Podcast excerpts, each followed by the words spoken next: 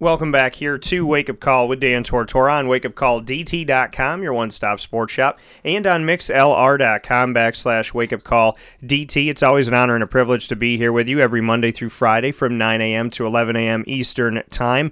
And happy as always to have significant sound bites every single Friday. This sp- Friday special for you this week is with Mark Lukasiewicz. And Mark is somebody who is obviously a World Series champion back in 2002 with the Angels and is somebody who knows this sport of baseball all too well, having played it throughout his life and obviously staying connected to it and connected to what's going on in the here and now. We have a lot of things to get to today Hall of Fame conversation, as well as his time playing with Roy Halladay and so much more. Tim Tebow, the Syracuse Mets baseball in general coming up right here on Wake Up Call with Dan Tortora with Mark Lukasiewicz. Mark, how are we doing today?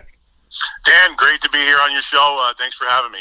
Absolutely, and and Mark, I want to go back to your your time and you know and, and, and hoisting that trophy. I mean, it, it is so difficult to win the World Series and even to get back there to be there within five years' time, so to speak. So when you get to go to the World Series and win the World Series and be able to hoist that trophy, just bring me into those moments and how special that that. Well, I mean, if you could compare it to anything in the world, or if it's just in a world all by itself.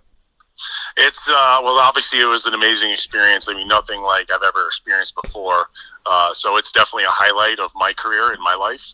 Um, but you know, the, I think the big thing was is that the fact that you know, when you look at that season going into that season, nobody, all the baseball analysts, no one really even picked the Angels to even be in the playoffs. Uh, so we were really the underdog, and we surprised a lot of people just being the wild card uh, to clinch that wild card spot and, and to go as far as we did, and then eventually going on to win that World Series. Uh, we shocked a lot of people, and you know, we did it with a, a bunch of guys that were not big, big payroll, big superstar superstars. So we, we did it with a lot of, of grit, a lot of hustle, and we played small ball, and uh, we found ways to win games. And when you go back to those moments, like you said, you know that the uh, the the talking heads out there out there weren't picking the Angels, and you didn't do it with you know having to essentially buy a championship, so to speak. So to to get into all that, that you know these are blue collar guys that are working hard, that aren't on everybody's radar, maybe aren't household names, and at the same time, the team itself is not a team that was getting a lot of accolades back then. Just to be that underdog and to be the team that that believed in themselves from the inside out and shut out the the noise on the outside. Just what it meant for you to experience something like that, to live in a world where you guys believed it, no matter what anybody said. No, I, I absolutely, I, and I think again we had a bunch of guys that we just worked hard. Uh, the media, there was really not a lot of spotlight on us. So there was, as far as pressure, there was really no pressure on us because nobody expected us to do anything, and you know we there was no these no big expectations. So we were just kind of moving along, doing our thing, playing the game, and, and just finding ways to win. And when you went through that, and, to look back on it now, I mean, it's 2019, hard to believe, 17 years ago. What what is, what does that do for you over time? You know, what are the memories that kind of last with you? What are the moments that you fall back on when it comes back to baseball season? Well, I mean, there's just so many experiences that, that I that I've had from that season, and and obviously the, my whole career. But I mean, just being able to, to play for a great manager like Mike Scioscia, and you look at the the coaching staff that was a part of that team, uh, Mickey Hatcher, um, Ron Roenicke, who is now uh, with obviously with the Red uh, Red Sox. Um, you know, tons and tons of, of, of, great coaches. Joe Maddon, obviously with the Cubs. There were so many coaches that I was able to play for and learn from the game of baseball at that level.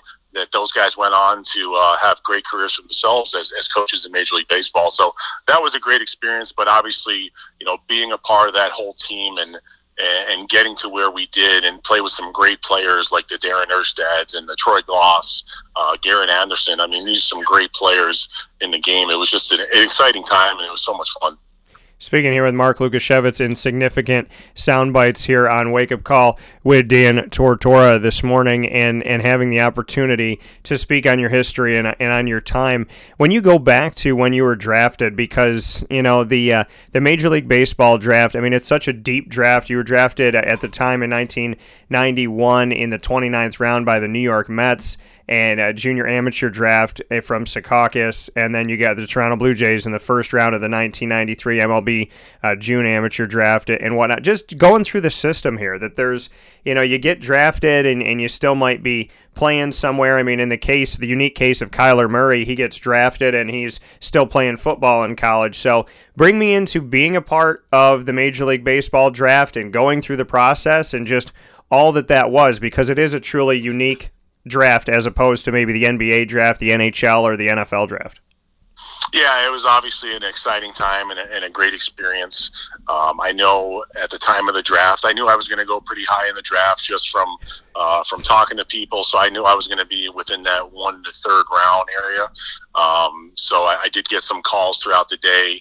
Um, you know where there might be a projection, and then obviously you know the Blue Jays gave me the call and told me uh, I was picked in that first round. So it was just an awesome experience. Uh, you know, all the hard work uh, that you put in, and as an athlete, as all athletes do, no matter what sport you're playing, uh, all the sacrifice you do throughout your childhood and all through high school and college, uh, just to get that call and, and know that uh, you're one step closer to making that dream and getting drafted to play on a professional baseball team. It was uh, it was just a sweet moment, and it's something that I, I, wish a lot of athletes playing the game of baseball are able to experience. And, and when you had that experience and you got to go through that, like you said, you know, you got you got calls throughout the day, and you, the notion that you're going to go pretty high in that, just you know, all that work that you put in growing up, and then having that moment to know not only are you going to realize your dream of playing Major League Baseball, but that you're going to be a high draft pick, and that there was this respect for you that was around the country, and and this overall sense that not only were you going to play the game, but that you had already, you know, obviously caught the eyes of a bunch of people around around the around the league and around the uh, beautiful sport of baseball as well. Yeah, I mean it's it's obviously great to, to, to be a high draft pick, but you know really that's where you know okay hey I got drafted high now I got to prove myself. So now when you go to spring training and you know there's expectations of being a high pick and you know now you're going to spring training with you know 50, 60 other guys from all over the, the country, really all over the world now because baseball is such an international sport. Uh, you're playing with a group of guys that uh, are just as good as you. so um, and you got to even work harder than you ever have. So it's just a, it's just a beginning. And to go through the process that you went through, speaking here with Mark Lukasiewicz, before we get into some of the topics of the day, just just to speak on, you know, coming up through the ranks, you get drafted. It's a beautiful feeling. It's wonderful. You put the hat on, you feel good. But now you got to go up and you have to earn your keep, so to speak. You don't you don't get drafted as you know in the first round of the like the NBA draft, and you go straight to the team, or you're a you know 20th pick of the NFL draft, or 51st pick, or you know 201st pick and, and you get to be out there on the 53 man roster, you got to work your way through. You go to single A, you get to double A, triple A, and move on. Bring me through that process and the ardu- the arduous process of saying, okay, I got drafted. Now I have to prove myself, and now I'm going to have to literally start from ground zero of Major League Baseball and work my way up. Yeah, that's, that's a great, great advice right there because baseball is obviously everybody knows baseball is a a tough sport. It's a game of failure, but it's also challenging mentally. And I think sometimes the mental part of the game is even tougher than the physical. Uh, and having to go through the minor leagues and go from rookie ball to A ball to double A and triple A and work your way up the ladder, it's, you know, obviously you got to have the skill set, but you have to have the mental toughness uh, to be able to, you know, to, to be on 12, 15 hour bus rides every other day. And, and half the time you never know what city you're in and, and really not getting paid a whole lot of money to play in single A and double A. Uh, you got to put, you got to really love the sport first of all, but you got to have the commitment and you got to put your time in and be mentally tough because this game's going to challenge you all the time. And uh, if you don't have that mental toughness uh, and have that positive outlook, uh, it could really um, be a detriment to you. And I've seen it affect a lot of guys, a lot of good players uh, that weren't able to stay at that level mentally. Uh, so that's one of the big things that the challenge is. But uh, I tell you, man, if you could stick with it and be tough and, and continue to do what you love, it's a great sport and a great opportunity. Speaking here with Mark Lukasiewicz of the 2002 World Series champion Angels, the they've been the Anaheim Angels, the Los Angeles Angels, the Los Angeles Angels of Anaheim. How much does that confuse you, Mark, that they're named after two cities? Yeah, it was. It took me a while to get used to. We were the you know LA Angels of Orange County, California. So it's you know, uh, I think as players we were just hey, as long as we had a uniform, we didn't really care what we were called. Uh, so we'll, we'll let the fans and everybody else decide what they want to call us. But we were just happy to have a uniform and, and playing baseball and, and and supporting that Orange County community. Speaking about being called, being called up to the Hall of Fame, the class of 2019, we have Edgar Martinez, Roy Halladay, Mike Mussina, and of course the man Mariano Rivera. I, I want to speak with you on the class as a whole and, and kind of go guy by guy here. Edgar Martinez, just what you can say about him joining the Hall of Fame. Yeah, I mean, obviously Edgar, one of the, the greatest DHs in, in baseball the guy was just an unbelievable hitter in his whole career. You look at his stats and his numbers. I mean, he was just a constant professional, consistently every year. Uh, he's just a hitting machine. So it's it was great to see him finally get in get in the hall this year. Um, I believe it was last year on the ballot. So uh, I know a lot of people, uh, especially the Mariner fans, were looking uh, looking to see him get in. So it was great to see him to get in there. And to go to uh, another person on the list here that I wanted to get into before we got to the uh, last couple guys here, Mike Mussina. What you can what what you can say about Mike Mussina and, and just what he's meant to the game. Uh, another great pitcher. I mean, you don't see a lot of guys nowadays that are true over the top pitchers. Uh, Mike Mussina was one of those guys where straight over the top. He had that big breaking 12 to 6 curveball, uh, but just a constant professional and just um, a tough guy on the mound. I mean, he was out there when you knew he was pitching, uh, you were in for a fight. And uh, he had obviously a long career with the Orioles and, and had some great years with the Yankees, uh, but just another uh, great great pitcher, uh, great professional that is deservingly uh, being in the Hall of Fame and then someone who you had the opportunity to play with and be around is Roy Halladay. Just what you could say about him having that one-on-one personal experience of being around Roy, just what it means to have him in the Hall of Fame and to go into your relationship with him, the time that you got to spend around him.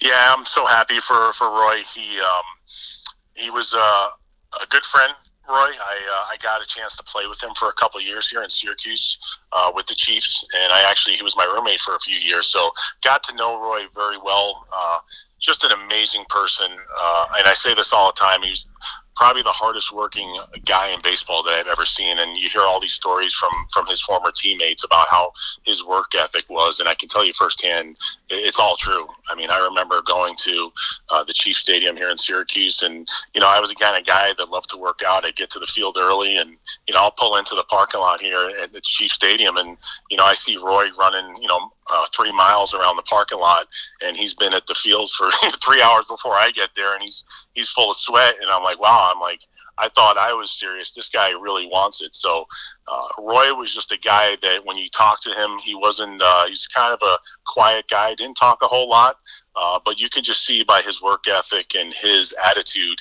Uh, I've never seen a, a guy so young be so determined to be great at, at his profession. Um, than anybody I've ever played with, and I've played some with with some great players. Uh, but that's the one thing that stand out to me, and, and I know a lot of people share who played with him have that same feeling. Is just the guy was so focused on being great, and especially at that young of an age, which you don't see that very often, was was pretty impressive and and when you like you said you know to, to come up with him through the ranks and be here with the chiefs what did you see from him back then? I mean was it just always the has he always been the consummate professional the guy that goes to work every day and you know wherever he's at he's going to give his best game? How did you see him come up the ranks? Yeah i mean you knew and you knew when you met roy that he was going to be something special. Obviously you know, we talk about the work ethic, but you could see firsthand the athletic ability that he had, the, hard fastball. Uh, but what a people, a lot of people don't know is that, you know, Roy is a guy that when he went to the big leagues, he had some big struggles and he couldn't throw strikes. I think one year he had a 10 ERA in the big leagues, and they actually sent him back down to single A baseball to try to salvage his career and, and get back get back on track. And I know Mel Queen, who used to be the Blue Jays uh, pitching coach, uh, kind of the pitching guru who I played for, amazing guy. Uh, he helped him down in, in Dunedin, Florida, uh, with his arm angle. They they moved him from over the top pitcher to more of a, a three quarter arm slot uh, to get more movement on the ball, to have a little more action on the ball. And you know, by by doing that, he was able to get his career back on track. And when he went back to the big leagues, he not only was effective, he had the next 10 years, he was dominant in the game of baseball, you know, going on to win those World Series with the Phillies and, and obviously becoming, uh, you know, good enough to get those numbers, get in the Hall of Fame. So to me, that was the most impressive thing by Roy is not only the athletic ability, um, the work ethic, but the adversity he was able to go through. Uh, a lot of people at that level in the big leagues, if you get sent down to single A, a lot of guys wouldn't be able to do that. Uh, and the fact that he was able to uh, to put his tail between the legs and say, "Hey, listen, I got to get this done and get back to work and, and get himself uh, back to where he once was," was is pretty impressive. Speaking here with Mark Lukasiewicz about this Hall of Fame class for 2019. The final person to speak on in this class is Mariano Rivera, the last guy to wear number 42 before it was hung up for real, for real. And, you know, obviously uh, Jackie Robinson wore that number extremely well as well. So, Mariano Rivera, I had the opportunity. My dad had never been to the old Yankee Stadium or the new Yankee Stadium. He's always been a Yankee fan. I brought him I, I brought him actually the uh, the last the last season for Mariano Rivera. We went there on Jackie Robinson Day, so everybody's wearing number 42, and my dad got to experience it. I got to experience it together for the first time. Got to see Mariano Rivera. He is a tremendous player that will, you know, transcend time. And in my opinion, he wore the pinstripes extremely well. And to a lot of Yankee fans, you know, they look back to him and say that, you know, they're they're waiting for the next person to make him feel the way that he did. What can you say about Mariano Rivera and what he's meant to the game?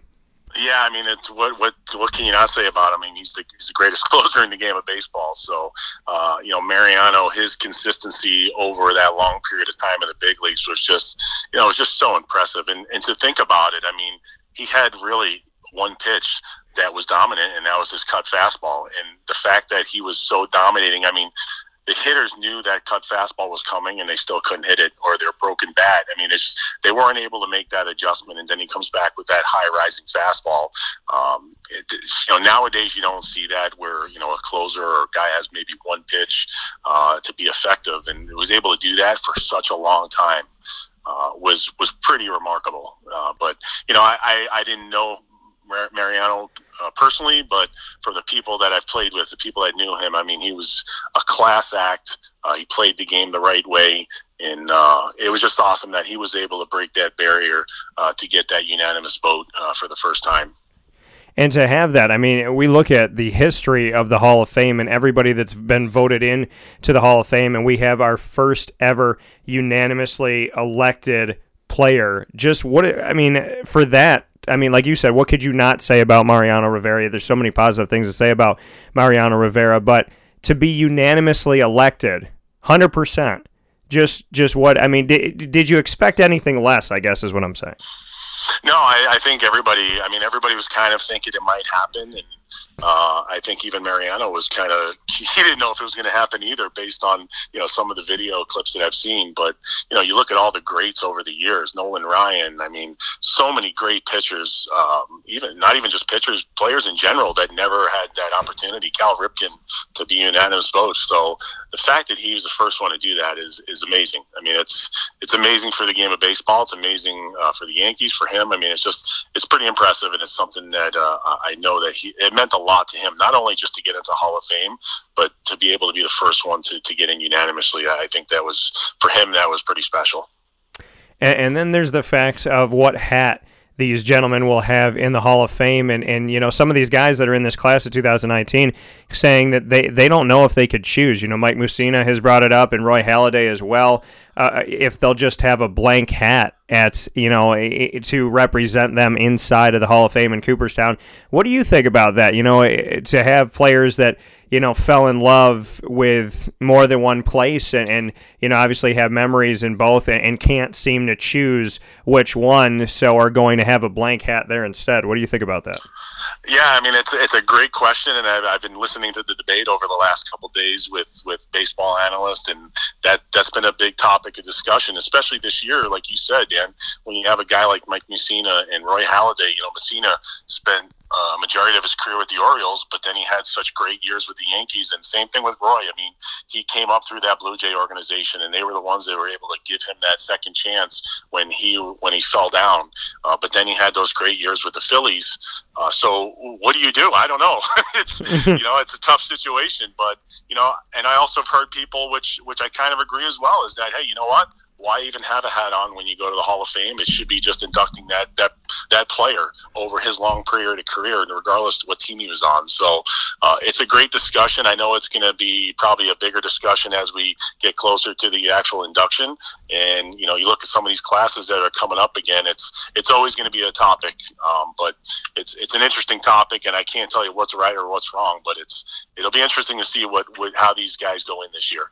Yeah, absolutely. And uh, speaking here with Mark Lukasiewicz, a 2002 World Series champion with the Angels. Mark, before I let you go here, uh, a couple more questions here. First, uh, about Bryce Harper. The Bryce Harper sweepstakes you know, th- this is something that we've been talking about for years. You know, this guy comes up the ranks. He gets the opportunity to play for the Chiefs here in Syracuse, who used to have the Washington Nationals as their parent team. And obviously, he's done what he's done with the Nationals. A young guy who's out there, you know, proving that he could pretty much do anything. Where do you see Bryce Harper? Because everybody has an opinion. So, what are your thoughts on this? Yeah, this is going to be interesting. Honestly, it's um, I think Harper is more of a mystery than Machado uh, because I think you know the Yankees have already said, "Hey, listen, we don't know if, if Harper is the right fit for us." You know, trying to see what team where he's going to be that right fit. Um, but you know, I, I, think baseball in general, it's also too. A lot of teams are kind of asking themselves the question as an organization: Do I want to invest a, a long-term, ten-year, three hundred million dollars uh, to one player? And we've seen over the last few years where teams that have won the World Series, where they didn't have that big, you know, big contract on their team. They're big, you know, 250 300 million dollar contract guys they were able to win without that with a bunch of very good players uh, so it's going to be interesting to see who is going to take that shot uh, with the Bryce Harper and the Manny Machado? Is it going to be the team as always, like the New York Yankees, or is it going to be the Dodgers, um, or is it going to be someone that uh, maybe, hey, you know what, you know, we're going to spend all our money on, on Bryce Harper, and, and hopefully he's going to take us to the next level. Um, so I don't know. Uh, I would say at first I thought he was going to go to the Dodgers when the Dodgers uh, got rid of some of their outfielders with Kemp and uh, Yasiel Puig. Um, you know, but I'm surprised that both of them have not signed yet. So it's kind of interesting how this is all playing out right now. And you know, you look at the Yankees. Everybody thought that you know Machado was going to go to the Yankees, and he still might go to the Yankees. But you know, the Yankees are signing Troy Tulowitzki as a shortstop as a backup. Uh, so it's it's going to be interesting over these next few weeks. So what's going to happen? Yeah, absolutely, and it's going to be interesting to see ultimately who quote unquote wins this sweepstakes. Uh, and anything you know as far as transactions go, I know you just talked about a little bit, but is there anything that sticks out to you with some of the transactions that have already happened, or maybe some of those things that are on the table right now? Well, you're definitely seeing a lot of teams that were close last year, like the Brewers. Uh, you look at the Dodgers, teams that are right there on that cusp.